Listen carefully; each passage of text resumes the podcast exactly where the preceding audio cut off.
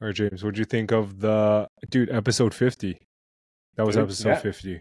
Damn, we're getting through these, eh? That was a big one, yeah. Yeah, that was awesome, man. James Dooley, smart dude. The, the dude, the rank and rent stuff is actually pretty interesting.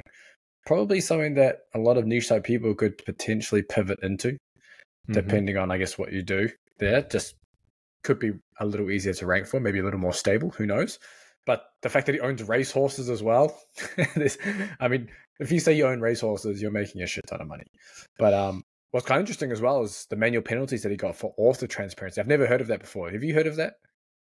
No, I haven't. But um, when he mentioned finance, I think that uh, makes a lot of sense to me because Yeah. there's some liability issues. Because if, dude, if you recommend a C- CPA who's not a CPA, for example, you're Yeah. You- or even medical, probably. I'm sure it runs into that too.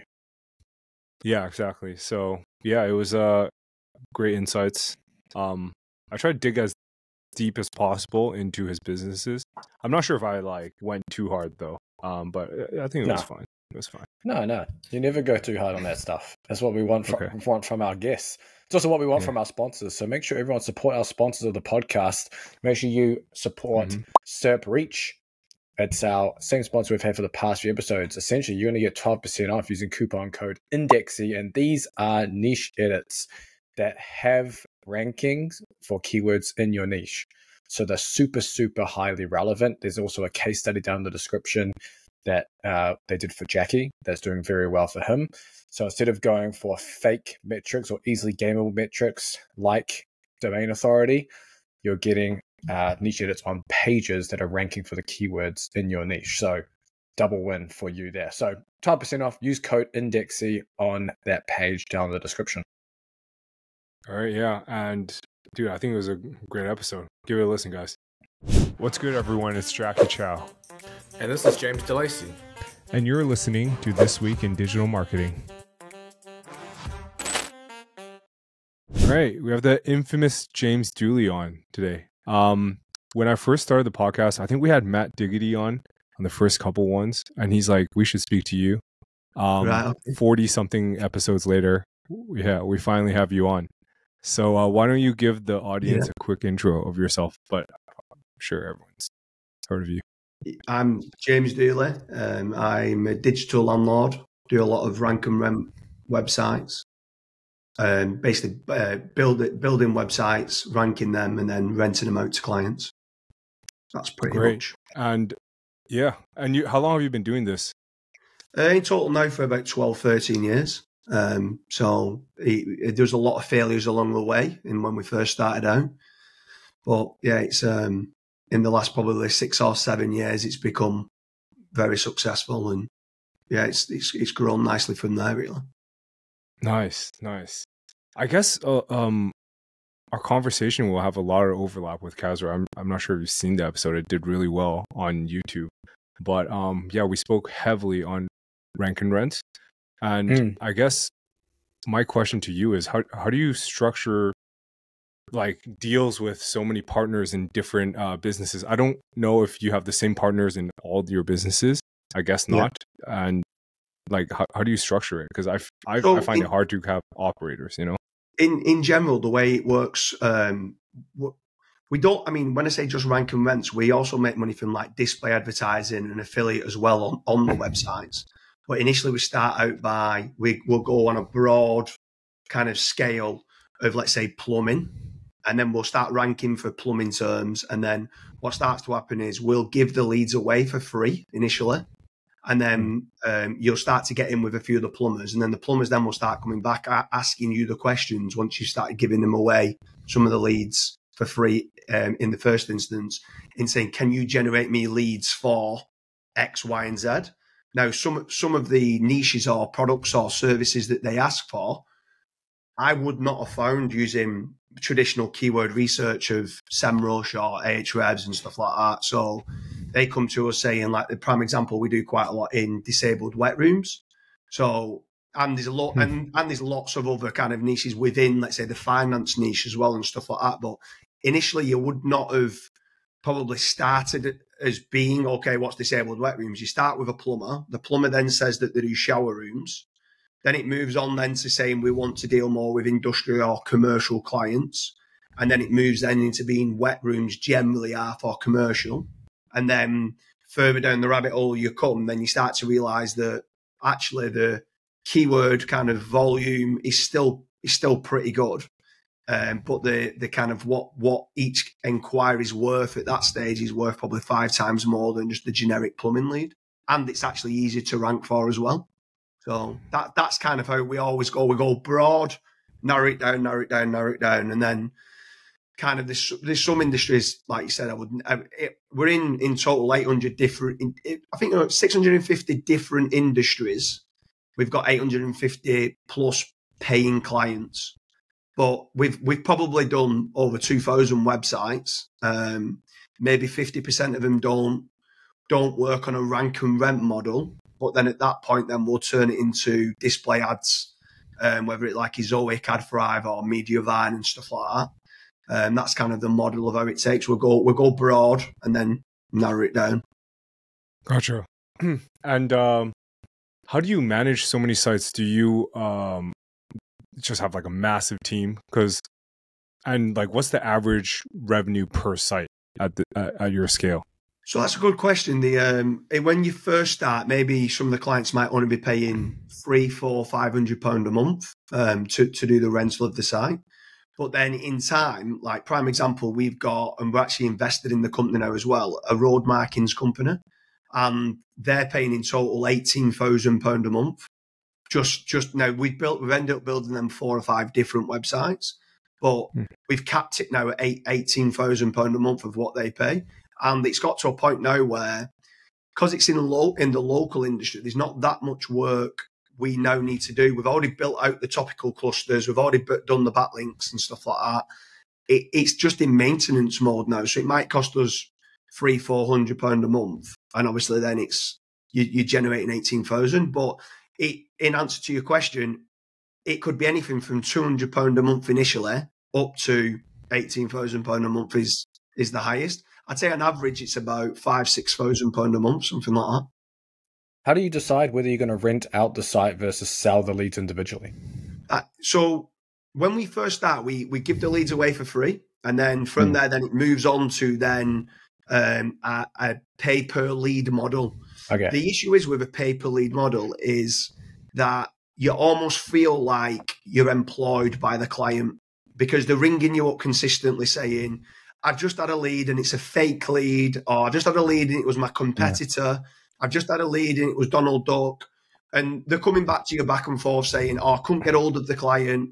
And what starts to happen is they spend more time moaning about the, let's say, 30% of the leads are they can't get hold of them or the fake inquiries. They spend more time worrying about the 30% of bad inquiries than the 70% of good.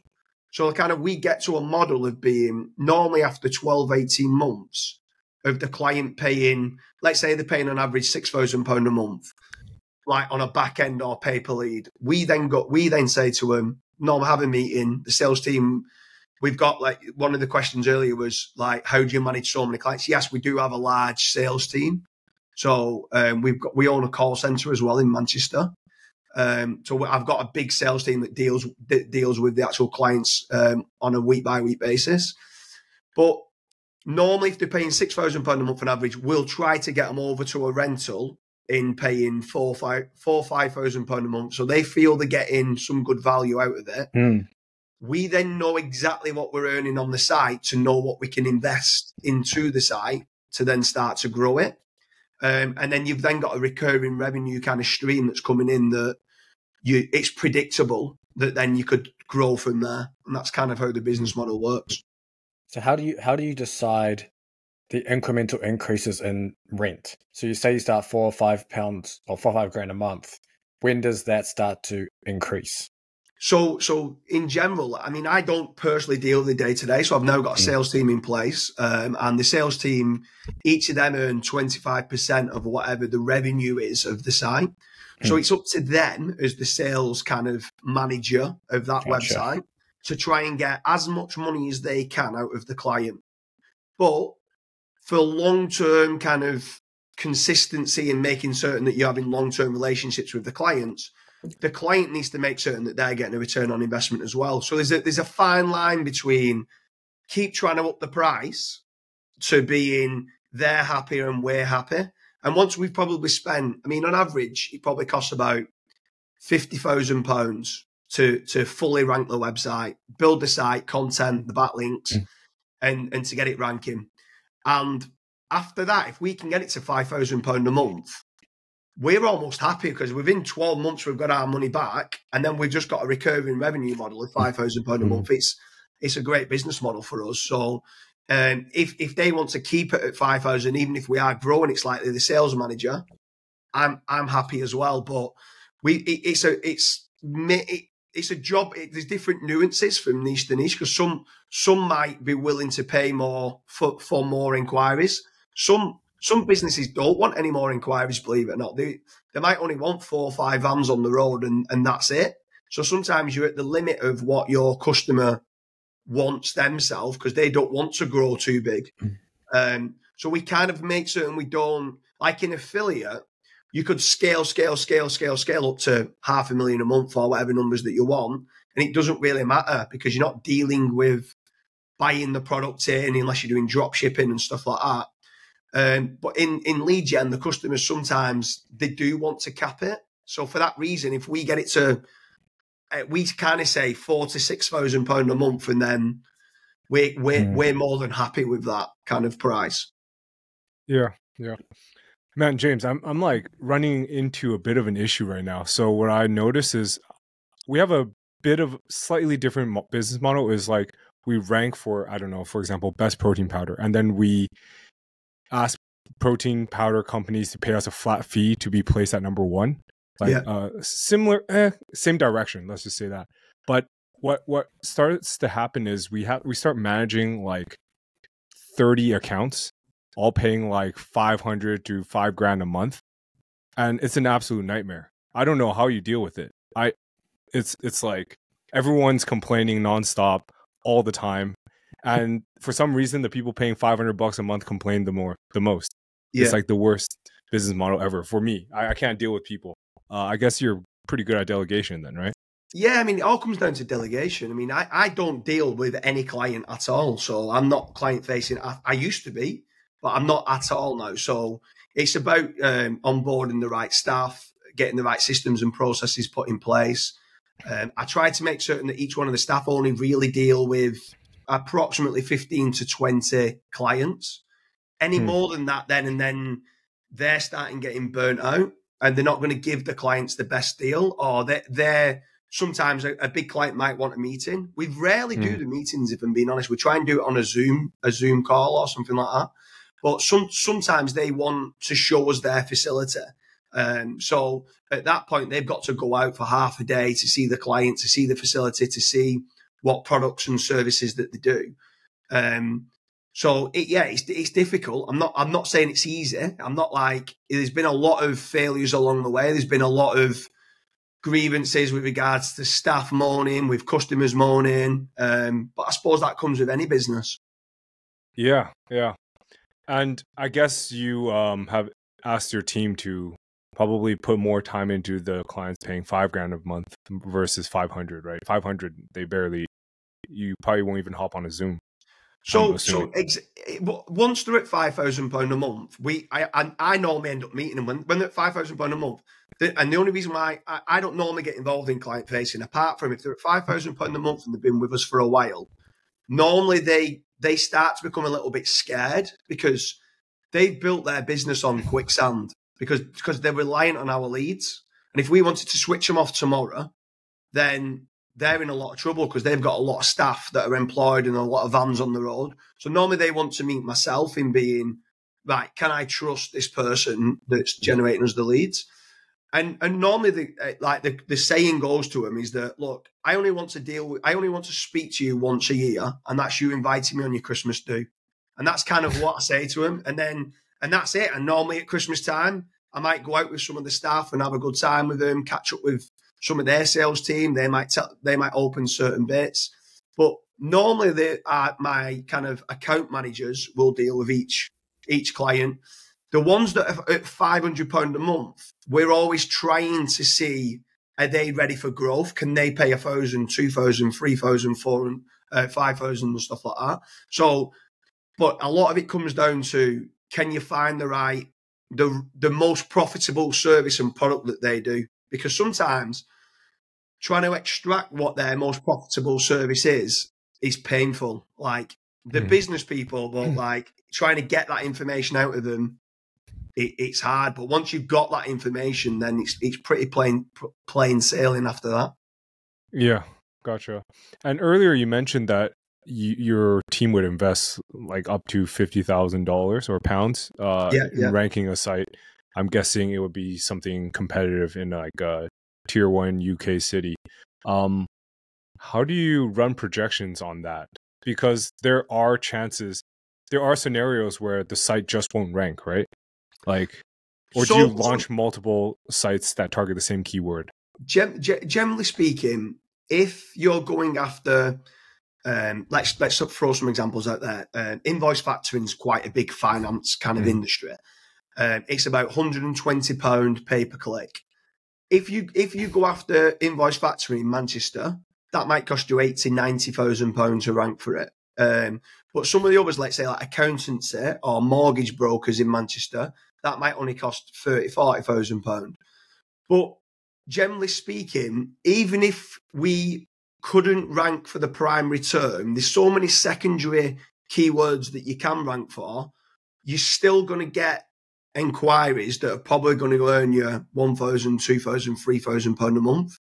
And then you're always going to get a site that's going to earn you something, or it's going to earn you display ads. So but but generally speaking, there's times like we um, one of the worst ones that we ever did, and we must have put nearly two hundred thousand pound into it was dental care. So like teeth implants and stuff like that. Could for some reason, and I don't know why, in the UK, loads of them are, are willing to travel to Turkey to have a new set of teeth, but they won't go traveling two hours down the road to uh, down the train station to somewhere else. So I, I don't know what what it was, and the dental practices didn't want to take the inquiries unless it was specifically local within 10 miles of them. So that was one where we just did Mediavine and just did display ads on it and did like teeth whitening and stuff like that. But, um, and, and that's going to take maybe 10 years to get our return on investment back. But it's one of them, it, you've, it, not every niche you're going to enter is going to work, but because of the profit, profitability of the ones that when it does work, it, it's just worth keep sure. reloading the gun and going again. That's kind of where we're at now. That it's not, we don't overanalyze. We kind of think if we think it's going to work, they've got the financial backing to say, let's just go for it. Now, maybe when I first started out, I probably was a lot more, mm, I don't want to enter that market. It might not work. But nowadays, it's like knowing that some of the most random niches make the most money. Sometimes I'm like, who am I to say that that's not going to work? And then some of the most random ones seem to do the best. I see. Yeah. So, I mean, what you mentioned is pretty much saying like your outsized winners it covers like more than covers the losses and returns exactly like, yeah, yeah yeah like massive profits and then you just keep rolling it in or so do you just roll all your profits back in in like you just keep rolling all the profits. so like we ended up um as well we i invest in it so I own I own part own Searcharoo. So I, I, one of my biggest outgoings was I was spending forty five thousand pound a month on content and links for a lot of these websites. So naturally, I'm thinking that's a massive expense to what we're spending out. So at that point, we was like, I need to buy an agency that does content and links, and I knew Carl Hudson and Tom Phillips pretty well, and we was using Searcharoo. And I mentioned it to Tom Phillips, who was 50% shareholder, and he was more than interested in selling his share. Now, for me, it was an amazing deal because it was just going to save me so much money just on my own stuff, never mind the business growing. It was just going to save that much on that. So we consistently buy in. We own a disavow agency, we own um, an EEAT agency, but this is mainly for our own stuff. We own Searcharoo, which does content and backlinks. Um, we part own a SaaS product that does um, AI content and stuff like that. So I'm consistently looking for digital kind of assets and services um, to see where where naturally we can grow into. And then obviously, Gotcha. I've, I've, I don't know if you know, but I've got I own quite a few racehorses now, so I kind Oh of well. um, I, I have some fun as well. I, I'm, I'm, I don't need to. I don't mean it in an arrogant way, but I don't need to work another day in my life. But I just love Mhm. what I do. I just genuinely love the the hustle and the growth and the success. Not not not for money. And I always thought that I was doing it for freedom. But I've got as much freedom as I want now. But I still go again. if you get what I mean. And I just I feel like I just love networking with people like you guys who are super successful as well. And it's just nice to kind of get out there, network, and and continuous continuously grow. I think that's what a lot of male like. I, I'm built to go out and hunt, and I don't think if I if someone said to me, "Is a billion pound, but you can't hunt anymore," I think I'd be sad. Yeah, I think a lot of people who like retire after they retire, they like lose all purpose in life. They like maybe sit, Mm. sit by the beach for like three months, and then they're like, "What the Yeah. fuck am I doing?" Right? yeah, yeah, yeah. Yeah. Um. Gotcha. I mean, the, racehorse thing is pretty insane. Uh, is that just like purely out of passion, or you? I, I think it's I, not- I I saw that you have like your hands in some uh some some gambling businesses too, right? Yeah, Or- so I own I own um some I own a bingo and casino and a sports betting a website as well, like affiliate on that front. The um but the racehorses is not for profit, it's just for just I mean, don't get me wrong, we've had a lot of success in with the racehorses, but it's not something that I would I would recommend anybody to do from an investment standpoint. It costs a lot of money um, to train them and feed them and stuff like that. So, but it's just it brings all the family together. I've got two older brothers that, in my opinion, from my success has been a lot to do with my two older brothers. And the reason why I say that is because when I was younger, I used to play them at sport all the time. And because they was older than me, they used to always beat me.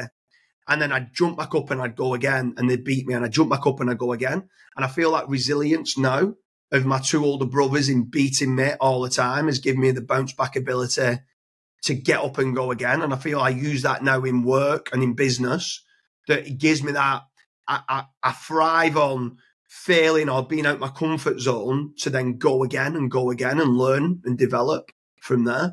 So I think I, I owe a lot to my two older brothers for that. And horse racing is something that brings my mum and my two older brothers together.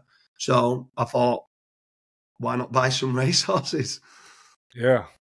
That's an interesting play, actually. Um, never heard of anyone buying racehorses as like uh, it's considered an investment, right?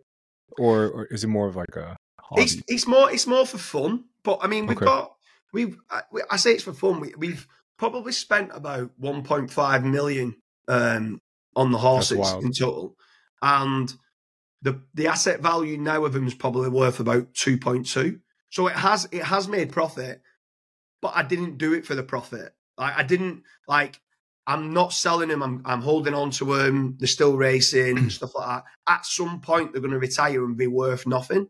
So it's I'm not doing it for for any sort of profits. It's just there for family, bringing everybody together, having a good time, and and it's something that experiences and memories that we have together. That's I can't, I can't buy elsewhere. It's, it's brilliant. Gotcha. It's uh, interesting that you attribute uh, your success to your two older brothers. Um, are they in the business? Do they work with you? Uh, do they have their so own my business? eldest now is um, in the sports betting affiliate business. Yeah, so that's a relative. I say it's probably two years Sick. old. The site. Um, so that's in like the iGaming. So it's um, American horse racing, football betting, horse racing betting, and stuff like that um, in the UK and in the US. Uh, he's he's pheno- he's a phenomenal writer, um, way better than I am, and he fry he, he loves the industry. So he he runs that, and he's got six other content writers that do it for him. And then he's got like a link building agency that's attached to that as well. Um, Whoa, and in nice. the iGaming space, that yeah, that that does pretty well as well. nice. It's in the it's in the family. Interesting. Yeah. um, and with all these assets, um, are you guys building them to kind of hold and cash flow forever, similar to like what Warren Buffett does, or are you guys uh, in it for the exit at the at the very So end?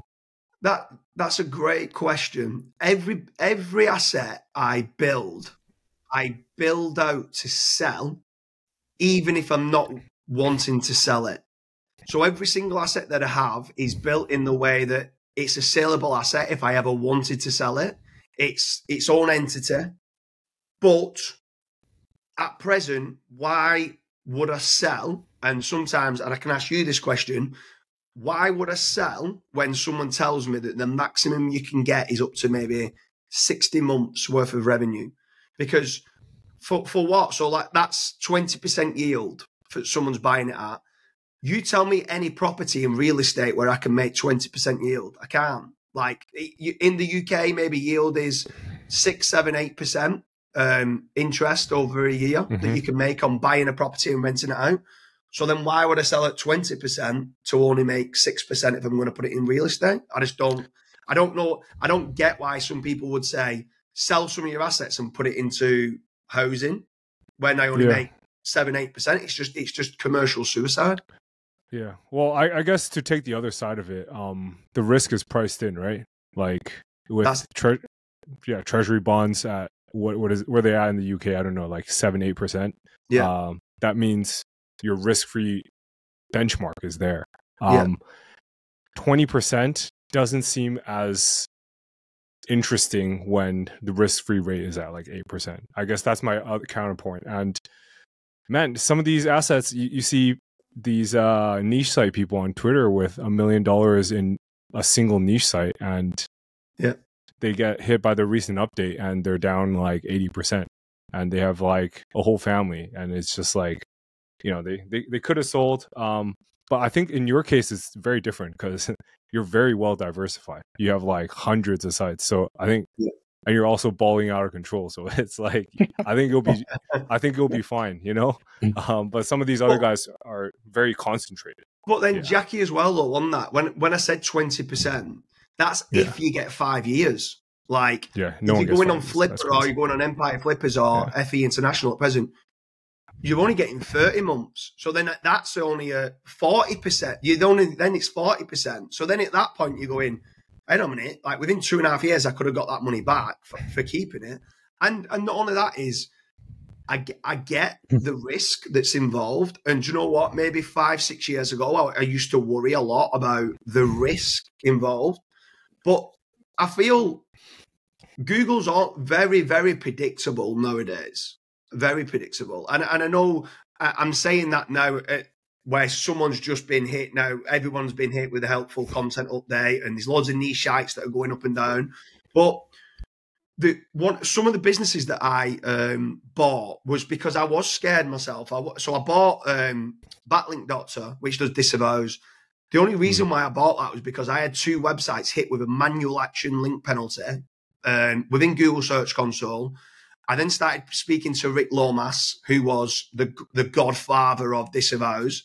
He then was looking to semi-retire, so I was like, "I'll buy your business, train us up, and let us be the, the people that do the disavows." So if I ever get another unnatural links penalty again, my team can get out of it by doing the reconsideration request. We know exactly what a good link and a bad link looks like with regards to a trusted link and a toxic link, not just looking at DR and traffic and relevance. So we kind of looked down that route. And then I used to always think that EEAT, I thought it was a complete myth. I was like, anyone who preaches EEAT is just there to sell you something. They just, it's a myth. I'm, I'm not buying into this until I got hit on three of my sites last year with, and I don't know if you've ever heard of this, with an author transparency penalty. So it's a man, it's a manual action penalty within Google Search Console. I'll, i can send you through the um, I'll send you the screenshots of it. A manual action penalty in Google Search Console for an author transparency penalty. Now, what's really hmm. strange about this is I mean. I've got over a thousand, obviously, different sites, right?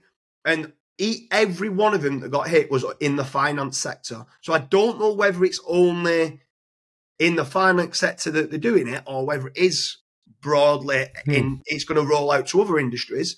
But three of them in the finance sector, and all for transparency penalty. We didn't know who was behind the article. and it was a manual action penalty in Google Search Console. And and then that's what then got me to think I need to make certain I brush up on my EAT. And that and that's when then I started to go, right, okay, I need to maybe look now I, I go over the top, I go belt and braces now. I make certain I've got a about us and meet the team, everything like um, privacy policy, cookie policy, modern slavery policy, everything I can think of, just to make certain that like they can't come after me to say you're not a real business. Um, yeah. And and and and then when you start ticking all the boxes of what they want, is it high risk? Is it is it just that a lot of these people, the majority of people that have been hit, when you start looking at them and digging deeper, 30, 40% of their site gets no traffic.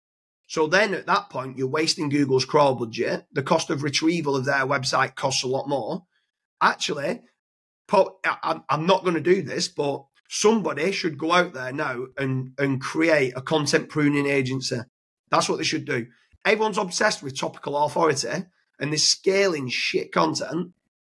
And a lot of this content is wasting Google's crawl budget. And what they've done is to put a benchmark in now saying if more than 25% of your website is getting no traffic and not ranking, we're going to put a classifier in place. And that's what's happened to a lot of these. Not, I'm not saying all of them, but a lot of hmm. these sites have had the classifier hit because they've hmm. too much thin content. And you have any thin content on some parts of your site, and it can affect a whole site's rankings.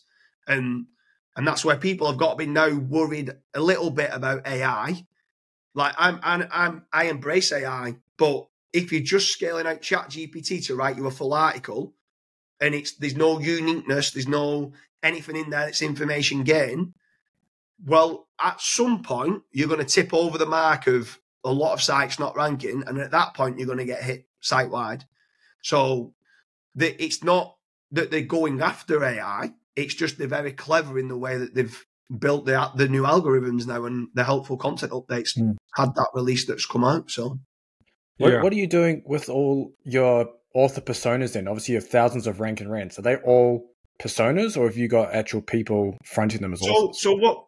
At one point, we was like, mm, "What we're going to do here? Like, we we're going to have to fake fake faces and fake names and stuff like that." And I was like, "Do you know what?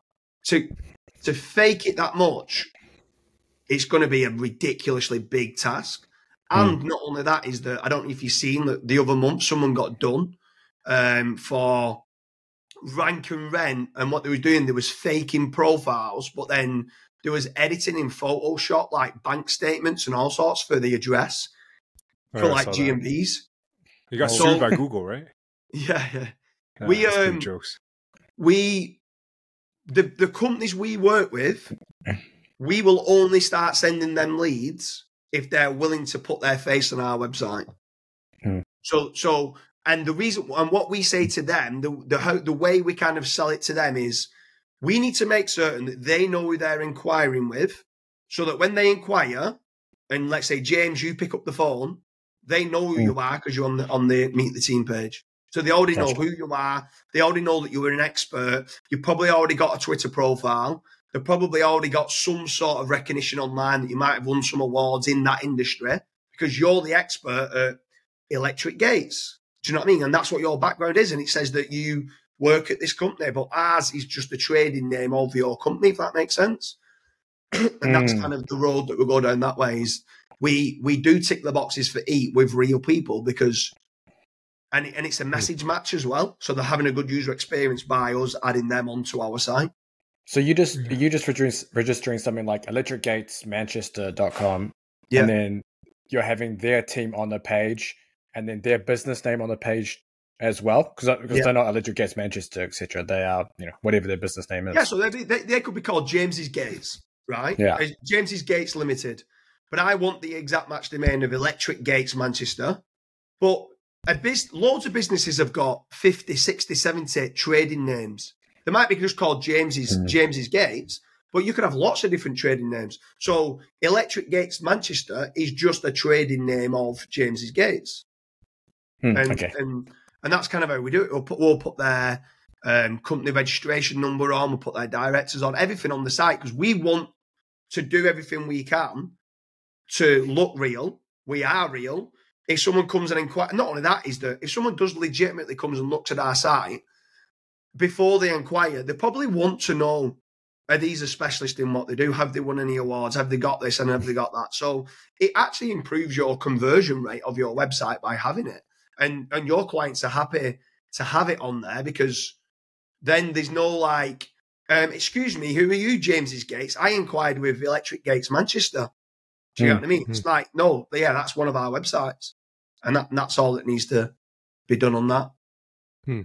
Um, when you got your ma- manual penalty, uh, was it across all your finance sites at once, or was it like a couple days after I don't know Rater Hub visited you? You know, so um, that's that's exactly what it was. Um, it was it was three different websites at three different times, and hmm. that's when then we realised when we started digging deeper, Rater Hub had hit our site 48 hours before and they'd come visited the site. They've got, got like Lionbridge and um, Hub. I think there's like seven or eight different ones.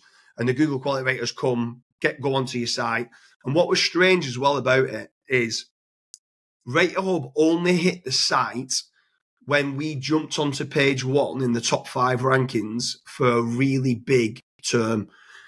I don't know whether this I make this could be completely being made up, but just from the small bit of data of the author transparency penalties that we got, we the Rater Hub only hit the site and we got hit when we only started ranking in the top five for a search term that was over thirty thousand monthly searches, and it was quite a big, quite a big keyword that it was ranking for. And I don't know hmm. whether there's some kind of once you start ranking, yeah, I think so for a, for a big keyword at that point, Rater Hub, come and have a look at the site. We're not happy with it. You're going to get it. So this is where I maybe I was a bad SEO and I wasn't ranking for good keywords. Previously, when I didn't believe in EAT, was when I hadn't had Rater Hub hit my site. And it was only when I got the penalty, I was like, shit. And the point is, is that I then did like um, an article that I put out there and saying that it's only a problem when it's a problem and then it's too late. So be reactive, not pro. Be proactive, not reactive. Yeah. Um, so now I just like for the sake, if you think of it, for the sake of writing seven or eight articles like a privacy policy, a cookie policy, an about us page, a meet the team page, having a contact page, renting a telephone number for a dollar a month on Twilio or whatever you want to use, having an email address where you can just forward it on to whatever email, just, just do a, a, you don't even need a G Suite, just forward it on Cloudflare or something like that it it costs about fifty pounds to tick all the boxes. Just tick the boxes. Do you know what I mean? It's like yeah. just I try and every website that we build, I just try and make certain that the foundations of every site is built like a real business would build that site. Um, just so I don't get hit with something stupid to say, why didn't I have an about us? Even if I didn't believe in it, why didn't I not have an about us page? It costs twenty pounds to set up, less than that. Do you know what I mean? So yeah, that's fair. Um, yeah, uh, I'm pretty sure Rater Hub has like certain keywords they monitor. Like for yeah. sure, Viagra is one of them. I'm sure some casino terms are or like super high risk, high you know, might be an issue for liability. Hence why the fi- finance sites were hit. Um, yeah. So I, am like 90 percent certain they they just monitor certain types of keywords. Yeah, I agree. Uh, yeah, probably YMYL, yeah, right? Yeah. Yeah. Yeah, for sure. For sure. All right. Well, I did I, I was wondering something else. I don't think you've ever talked about this, but I was wondering how you um how do you split your profits with your operators? Cuz it seems like you you have your hands in so many businesses. No no chance you you have you can incentivize your operators to operate at such a high level like Kasra, who's like smashing it with his uh, businesses with you. Um, yeah. How does the ownership structure work? It might be a touchy subject. I don't know, but no, um, no, I've always I'm, wondered I'm, that. Yeah. So when you say operators, do you mean like employees and stuff like that? Yeah, or partners. I, I don't know yeah, what yeah, yeah, uh, Kasra okay. is so, like. It, yeah, so, you know. Every, so everything everything I do, I've got a mission statement out there um, on the FatRank website that says everything I do is with honest trust and integrity. So I believe that any any time you look to set up any sort of partnership with someone, right from the word go, you need to set the boundaries and you need to set exactly everything that's going to go on. Because if this if there's a grey area at the start, trust me, it's going to be a problem further down the line. So I try to make certain that one, whoever I partner with, I look at them straight in the eye and I think to myself, when things go wrong, which at times they will do, is he going to have my back? And and and that's a big part for me for choosing.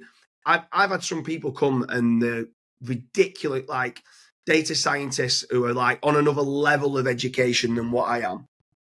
And I won't partner with him because I just don't feel that connection in when something goes wrong, it, it, are we going to roll up our sleeves and work together? So that that's the one part of choosing the partners. And then with regards to the partners, it a lot of it depends on what are they going to bring to the table and what am I going to bring to the table. And it's not me personally; it's what my team hmm. around me or my connections are going to bring to the table. So right at the very start, let's say me and you, Jacky, and I thought you're a legend, you're brilliant. Let's do a 50-50 partnership. I'm happy because I know that you're going to bring a lot to the table. I know I'm going to bring a lot to the table. Let's do a 50-50 partnership. and then that's fine. But there's times where if I look at someone and I think, I'm bringing way more to the table than you are. I'm going to bring in the hundred thousand pound investment. I'm going to hmm. bring my team. You're just going to bring your knowledge of that one industry, and we might do a 70 30 split or an 80 20 split or a 60 40 split. But it, we just have a genuine, honest discussion at the start to say, mm-hmm. what do you think's fair? And we thrash it out right at the very start, like of being, this is what I think it should be. I might say, 80 20. They might say it should be 50 50, and we might meet at 60 40. Majority, my, majority of my partnerships are 50 50. Um, I try not to be like, I'm better than you, so I want a higher split and stuff like that. I generally just kind of go, let's go in it together. Let's both work hard and let's go in it together. So that's on, on a lot of them that I do. But if it's the rank and rents, then I generally do it where I pay for everything it's my team that fulfill everything with regards to the content and links. The sales manager deals with the client and the sales manager gets 25%. Well, from an employer's point of view, with myself, is that I've got nine middle managers now that all started out as being apprentices. So they all started out of knowing not one thing in SEO. And six of them now are directors of the company. So they've nice. they've grown they've grown within. Um, I'm a massive advocate of empowering other people from within the team. So as far as someone wants to take it, they can grow. So prime example, Kasra, two and a half years ago, was a web designer. He was a developer and web designer working in an agency. Uh, we came to a meet up. I met him. I liked him straight away. I thought he's got is at the time he was like an entrepreneur, he was working inside of a company. But I knew he had this kind of mindset that wanted to go and do crazy things. So I am I initially employed him. He was just an employee to start with. Um, the first six months, he needed to brush up on a lot of his SEO skills. He was working within an agency that just did local and wasn't, no disrespect to him, but it wasn't that good at SEO. So he, he learned the ropes for maybe six, 12 months, started to realize he could rank websites. And then in the last 12 months now, he's just grown. So like mm. now I don't, he's not an employee anymore. He's a, he's a partner in a lot of different businesses that I do. Um, he's built a lot of his own assets up.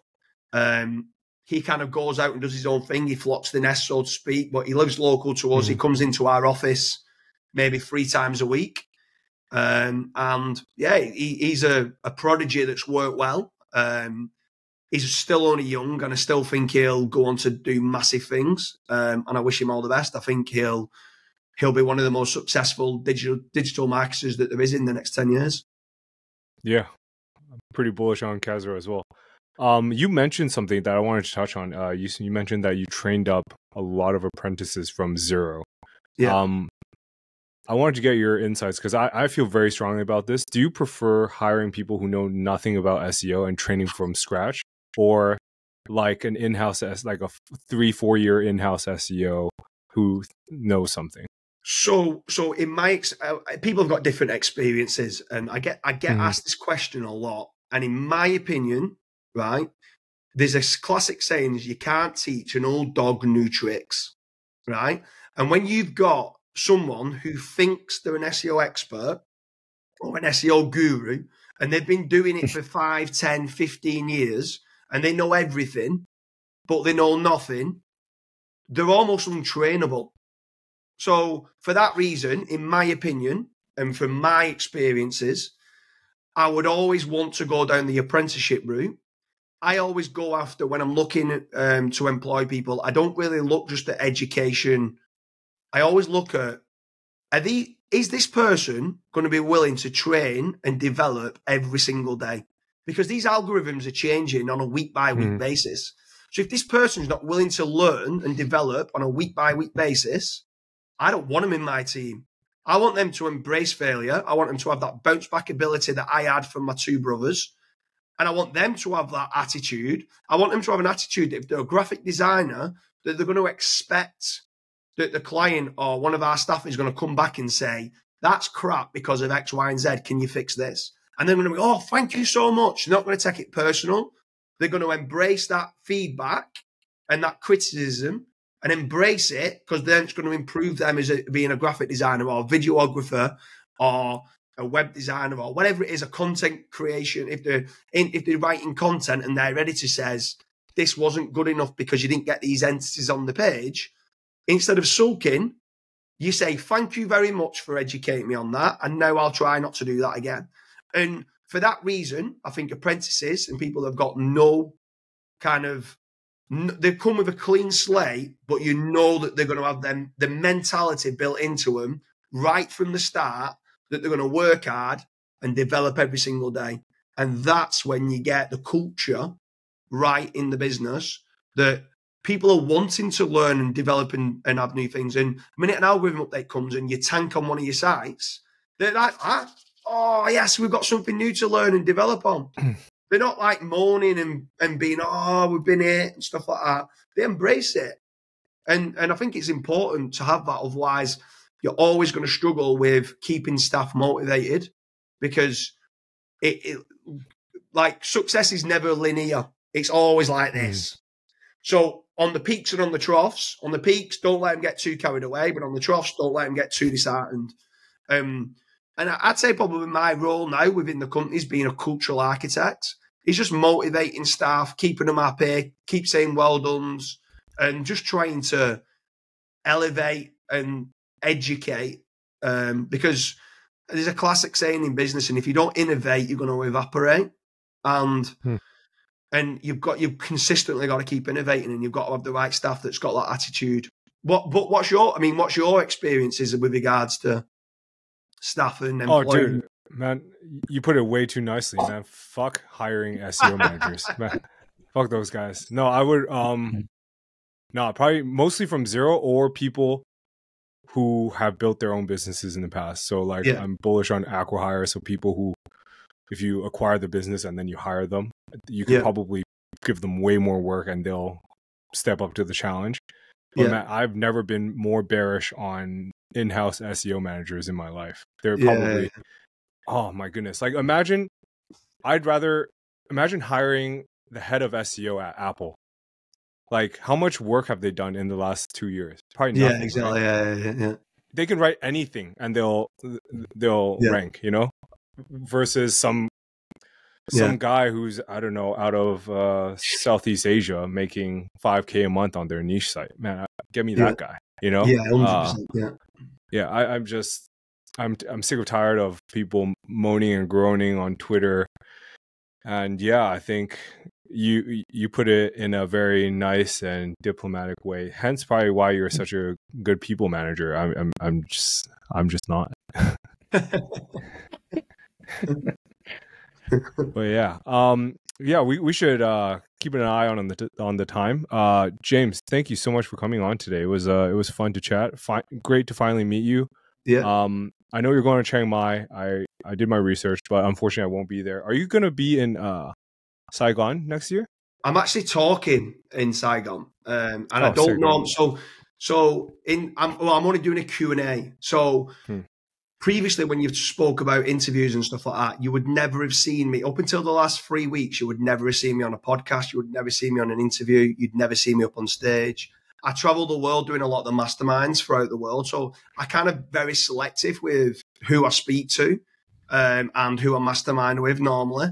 Um, so I kind of go out my way to travel to, let's say, where you're based to come and go, you're a great guy. I'm going to come and see you because I know that it's going to be we're both going to level up, if that makes sense. Mm-hmm. Because I've been to so many meetups and it's, you it's just people like leeches that are sat there that don't say anything and just trying to get all information and just not share anything. Um, and and that's always been a bit of a pet hate. But nowadays, I'm I'm happy to build a personal brand. Um, I had a couple of big sales on a couple of um, NDAs where I couldn't speak about them, um, but now I'm open to doing podcasts and stuff like this. So it's uh, it's been a pleasure. Yeah. Uh, so where can people find you? Um, you want to send them to Fat Rank? You want to send them to Twitter? Uh... Um, if you go on to jamesdooley.com, um, that's got all my social media profiles on there. Um, so it's on Twitter, Instagram, Facebook, YouTube, uh, or you can go over to fatrank.com, which is more of a fatrank.com was built for just being a mindset type blog.